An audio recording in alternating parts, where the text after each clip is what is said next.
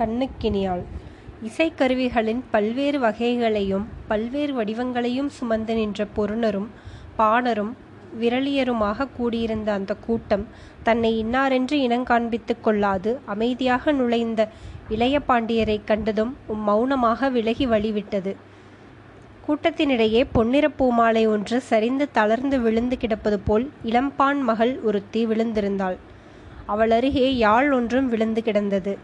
மயங்கி விழுந்தவளைக் கண்ட இளைய பாண்டியரின் விழிகள் இவள் யார் ஏன் இப்படி விழுந்து கிடக்கிறாள் என்று வினவுவது போன்ற பாவனையில் சுற்று நின்றவர்களை துழாவின. புதிதாக வந்த அவனைக் கண்டதும் அவர்கள் அழுகையும் கண்ணீரும் நின்றன. எல்லோரோடும் உடன் நடந்து வந்து கொண்டிருந்தவள் திடீரென்று நடை தளர்ந்து மயங்கி விழுந்து விட்டாள் என்று ஒரே சமயத்தில் பல குரல்கள் இளைய பாண்டியரின் செவியில் நுழைந்தன. துயரமும் சோர்வும் பயமும் கொண்ட அந்த கூட்டத்தில் மலர்ந்த முகமும் புன்சிரிப்பும் ஒளிர இளைய பாண்டியர் புகுந்தது இருளில் மின்னல் தோன்றிப் பொழிவது போலிருந்தது. இளைய பாண்டியரைப் பின்தொடர்ந்து வந்திருந்த முடிநாகன் குறிப்பறிந்து செய்ய வேண்டியதை உணர்ந்தவனாக சாலையோரமாக மரக்கூட்டத்திற்கு அப்பாலிருந்த செங் நெற்கழனிகளுக்கு நீர் பாயும் வாய்க்காலைத் தேடி ஓடினான். பக்கத்திலிருந்த மரங்களில் இலைகள் பெரிதாயிருந்த மரமொன்றிலிருந்து நாலைந்து இட இலை மடல்களை இணைத்து பேழைபோல் செய்து நீர் முகந்து கொண்டு விரைந்தான் அவன். தன்னென்று குளிர்ந்த வாய்க்கால் நீரை ஒரு கை அள்ளி அவள் முகத்தில் தெளித்தபோது தண்ணீரின் குணத்தினாலோ அதை தெளித்த சாரகுமாரனின் மனதில் நிரம்பியிருந்த கருணையினாலோ அங்கு மயங்கிக் கிடந்தவளின் உடலில் அசைவுகள் புலப்படலாயின. அள்ளி மலர்வது போல் அவள் விழிகளில் மலர்ச்சியும் தெரிந்தது.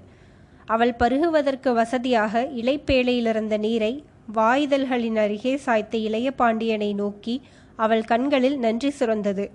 உடலிலே சிறிது தெம்பு வந்ததும் கூடியிருந்த கூட்டத்தினரையும் அருகே அமர்ந்து நீரையும் குளிர்ந்த பார்வையையும் சேர்த்தே பொழியும் சுந்தர இளைஞனைக் கண்டு அவள் நாணியபடியே எழுந்து நிற்க முயன்றாள்.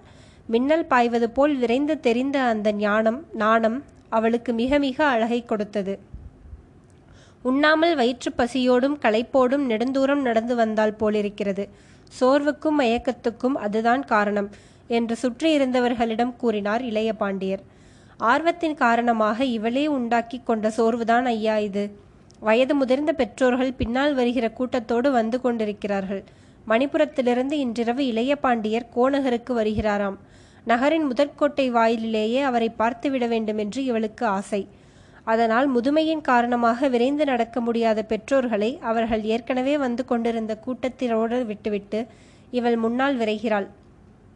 கபாடபுரத்தை அடைந்து இளைய பாண்டியரின் சுந்தரத் தோற்றத்தைக் கண்டு மயங்க வேண்டியவள் பாவம் இங்கேயே அவசரப்பட்டு மயங்கி விழுந்து விட்டாள் என்று கூட்டத்திலிருந்த முதியவர் ஒருவர் முதுமை தமக்களித்திருக்கும் உரிமையோடும் துணிவோடும் கூறியபோது கூட்டத்தில் சிரிப்பொலி அலையலையாக எழுந்தது. சிரிப்புக்கு காரணமாயிருந்தவளோ நாணி தலை கவிழ்ந்தாள். இந்த நிலையில் உடனிருந்த முடிநாகனுக்கோ தன் ஆவலை சிறிதும் அடக்க முடியவில்லை. அந்த கூட்டத்தினரையும் விண்மீன்களிடையே முழுநிலவு தளர்ந்து கிடப்பது போல் துவண்டு நிற்கும் அந்த பெண்ணையும் நோக்கி பான் மக்களே விரலியர்களே பேரழகு வாய்ந்த இசைச்செல்வியே நீங்கள் எல்லோரும் காணத் தவித்து கொண்டிருக்கும் இளைய பாண்டியர் சாரகுமாரரைத்தான் இப்போது உங்களருகே காண்கிறீர்கள் என்று சொல்லி அவர்களுடைய முக மலர்ச்சியையும் மனமலர்ச்சியையும் அன்பையும் அந்த கணமே இளைய பாண்டியர் நேருக்கு நேராகப் பெறும்படி செய்துவிட வேண்டும் போல முடிநாகனின் நாவும் இதழ்களும் முந்தின. ஆனால் முடிநாகனுக்கு அந்த வேளையில் அந்த சூழ்நிலையில் அப்படியோர் ஆவல் தருவது இயல்பு என்பதை முன்பே அனுமானித்திருந்த இளைய பாண்டியர் அதை சொல்ல வேண்டாம் என்கிற பாவனையில் சைகை செய்து அவனது ஆவலை அடக்கிவிட்டார். ராச கம்பீரத்திற்குரிய பொற்கோள்களும் அலங்கார புனைவுகளுமின்றி தென்பாண்டி நாட்டின் பல்லாயிரம் சத்திரிய இளைஞர்களில் சற்றே அழகு மிகுந்த ஓர் இளைஞனைப் போலவே அந்த குருகுலவாசத் தோற்றத்தில் இளைய பாண்டியர் இருந்ததினால் அவர்களாலும் அவரைக் கண்டுகொள்ள முடியவில்லை. தன்னைக் காட்டிலும் பருவத்தில் மிக மிக இளையவளாகத் தோன்றிய அந்தப் பெண்ணை நோக்கி உன் பெயர் என்னவென்று எனக்கு சொல்வாயா பெண்ணே என்று உரிமையோடும் பாசத்தோடும் கனிவாய் வினவினார் சாரகுமாரன். நாணம் நாவை அடைக்கும் காதல் மழலையாக ஒழித்தது அவள் குரல். கண்ணுக்கினியால் செவிக்கினியதாக ஒழித்த அந்த மறுமொழி சாரகுமாரனின் நெஞ்சை தொட்டது. பெண்ணின் குரலுக்கு வசீகரமான அழகு தரும் இடம் நாவில் சொல் பிறக்கும் நிலைமையும் அதே கணத்தில் அந்த சொல்லை உடைக்கும் நாணமுமாக தடுமாறி வெளிவருகிற குதலை சொல்தான். பெண்ணின் உணர்ச்சிகளில் மிக நளினமான உணர்ச்சி இந்த குதலை சொல்தான். பெண்ணினோடு உடன் பிறந்த அந்தரங்க சங்கீதமே இந்த குதலை மொழிதான் என்று சொல்ல வேண்டும் மலரக் காத்திருந்து மலர்ந்ததும் கம்மென்று மனம் விரியும் நறுமணம் மிகுந்த பூவைப் போல ஒவ்வொரு பெண்ணிடமும் அவள் மலரும்போது நாணமும் சொல்லுமாக தடுமாறிப் பிரியும் இந்த அழகிய மொழி பிறக்கிறது. இன்னொரு முறை அவள் குரலிலேயே அந்த பெயரை கேட்க வேண்டும் போல ஆசையாய் இருந்தது சாரகுமாரனுக்கு. உலகத்தின் முதற் பண்ணை பெண்ணின் குதலையிலிருந்துதான் மனிதன் கண்டுபிடித்திருக்க வேண்டும் என்று அப்போது தோன்றியது அவனுக்கு. அவள் பேசினாளா அல்லது தளர்ச்சியினால் அவளிடமிருந்து கீழே பிரிந்து கிடந்த யாழ் அவளுக்காக பேசியதா? என்று பிரம்மிக்கடை பிரம்மி பிரம்மையடையும்படி இன்னும் அவன் செவிகளிலேயே ரீங்காரமிட்டு கொண்டிருந்தது அந்த பெயர். என்ன இருந்தாலும் நீ செய்தது தவறுதான் பெண்ணே. முதுமையினால் தளர்ந்த பெற்றோர்களை வழிநடையர்களாக பின்தங்க விட்டுவிட்டு நீ மட்டும் இப்படி தனியே வரலாமா? சாரகுமாரனின் இந்த கேள்விக்கு மறுமொழி கூறாமல் கீழே கிடந்த தன் யாழை பார்த்தபடி மௌனமாக வெட்கம் சிவக்கும் முகம் அழகு பொழிய நின்றாள் அவள். அப்படி என்ன அவசரம் உனக்கு? இளைய பாண்டியர் எங்கே ஓடிவிடப் போகிறார்? நகரணி விழா நாட்களில் என்றாவது ஒரு நாள் நீ அவரை பார்க்க முடியாமலா போய்விடப் போகிறது நாணத்தினால் அவள் முகம் இன்னும் அழகாக இன்னும் அதிகமாக சிவந்தது. இளைய பாண்டியரின் நடிப்பைக் கண்டு தனக்குள் பொங்கிக் கொண்டு வந்த சிரிப்பை முயன்று அடக்கிக் கொண்டான் முடிநாகன். சாரகுமாரனின் கேள்விக்கு அவள் மறுமொழி கூறாவிட்டாலும் கூட்டத்திலிருந்த அந்த பெரியவர் மறுமொழி கூறினார். நீங்கள் சொல்வது போல் இளைய பாண்டியரை பார்ப்பது அவ்வளவு எளிமையான காரியமாயிருந்தால் நாங்கள் ஏன் இத்தனை அவசரப்படப் போகிறோம் ஐயா? அவர்தான் தலைநகரிலேயே இருப்பதில்லையாமே. ஆசிரியர்களிடம் குருகுலவாசம் செய்து வருவதினால் எப்போது அந்திப்பூ அத்தி பூத்தார் போலத்தான் அவர் கபாடபுரத்துக்கு வருகிறார் என்று கேள்விப்படுகிறோம். இருக்கலாம். இளைய பாண்டியரை பார்ப்பதில் இவ்வளவு பரபரப்பும் அவசரமும் ஏன் என்பதுதான் என் கேள்வி. என் அர் ஓர் அரசகுமாரனிடம் உடனே பார்த்து தீர வேண்டும் என்று தவிப்பதற்கு அப்படி என்ன பெரிய சிறப்பு இருந்துவிடப் போகிறது? கலைஞர்கள் இன்னொருவரை பார்ப்பதற்கு ஏங்குபவர்களாக இருத்தல் கூடாது. இன்னொருவர் தங்களை பார்க்க ஏங்க செய்பவர்களாக இருக்க வேண்டும். பார்க்க போனால் அரச குடும்பத்து பிள்ளைகளுக்கு என்ன இருக்கிறது? பதவியும் கடமைகளும் சாகிறவரை நெஞ்சில் மிகப்பெரிய சுமைகளாக இருக்கிற வாழ்க்கை அரச வாழ்க்கை. குடிப்பெருமை கடமை என்ற எல்லைகளை துணிந்து உலகத்திற்கு சுதந்திரமாக அனுபவிக்கும் வாழ்வு கூட அவர்களுக்கு இல்லை. கலைஞர்கள் தங்கள் உயிர் நாடியாகிய கலைக்கருவிகளும் கீழே தவறி விழும்படி அத்தனை வேகமாக இதுபோல் யாரையும் தேடி ஓடக்கூடாது. இதோ இந்த அருமையான யாழை இவள் ஒரு கணம் கீழே மண்ணில் தவறவிட்டிருப்பதை கூட இப்போது என்னால் பொறித்து கொள்ள பொறுத்து கொள்ள முடியவில்லை. என்று கூறிக்கொண்டே கீழே கிடந்த நல்ல வேளையாக எதுவும் பழுதுபடாமல் இருந்த அந்த யாழை கையில் எடுத்து அதில் மண் படிந்திருந்த இடங்களை மேலாடையால் தூய்மை செய்த பின் எந்த நிலையிலும் இதை கீழே தவறவிட்டு விட்டு விடாதே பெண்ணே. கவிஞனின் எழுத்தாணியும் பாணனின் யாழும் வாழ்க்கையின் சோர்வுகளில் கூட அவனிடமிருந்து கீழே நழுவவிடக்கூடாது வாழ்க்கையின் சோர்வுகள் கலையை ஆள்பவனை கீழே தள்ளலாம். ஆனால் அவனுடைய கலையை கீழே தள்ளிவிடக்கூடாது என்று புன்முறுவல் செய்தவாறு கூறி அவளிடம் யாழை கொடுத்தான் சாரகுமாரன். யாழை வாங்கிக் கொள்ளும்போது அவள் கைகளையும் விரல்களையும் பார்த்த சாரகுமாரனின் மகிழ்ச்சி மேலும் அதிகமாக்கியது. தாமரை இதழ்களை நீட்டி சுருட்டி பவள நகங்கள் பதித்தார் போன்ற அந்த நீண்ட நளின விரல்கள் யாழ் வாசிப்பதற்கென்றே படைக்கப்பெற்றவை போல தோன்றின. ஒருமுறை பார்த்தாலும் மறந்துவிட முடியாத அத்தனை அழகிய விரல்கள் அவை. யாழை அவனிடமிருந்து பெற்றுக்கொண்ட அவள் நன்றியோடு சில வார்த்தைகள் தயங்கி தயங்கி பேசினாள்.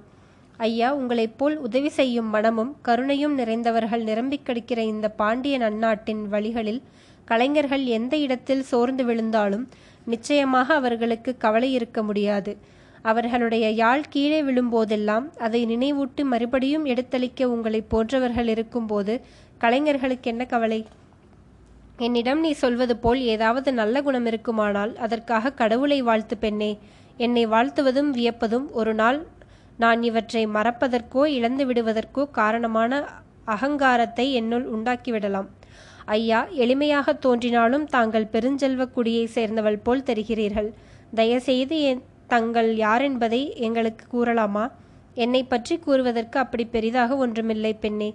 இந்த பாண்டி நாட்டின் கோநகரமாகிய கபாடபுரத்தில் நிரம்பியிருக்கும் மிகப்பெரிய முத்து வணிகர்களில் ஒருவன் நான்.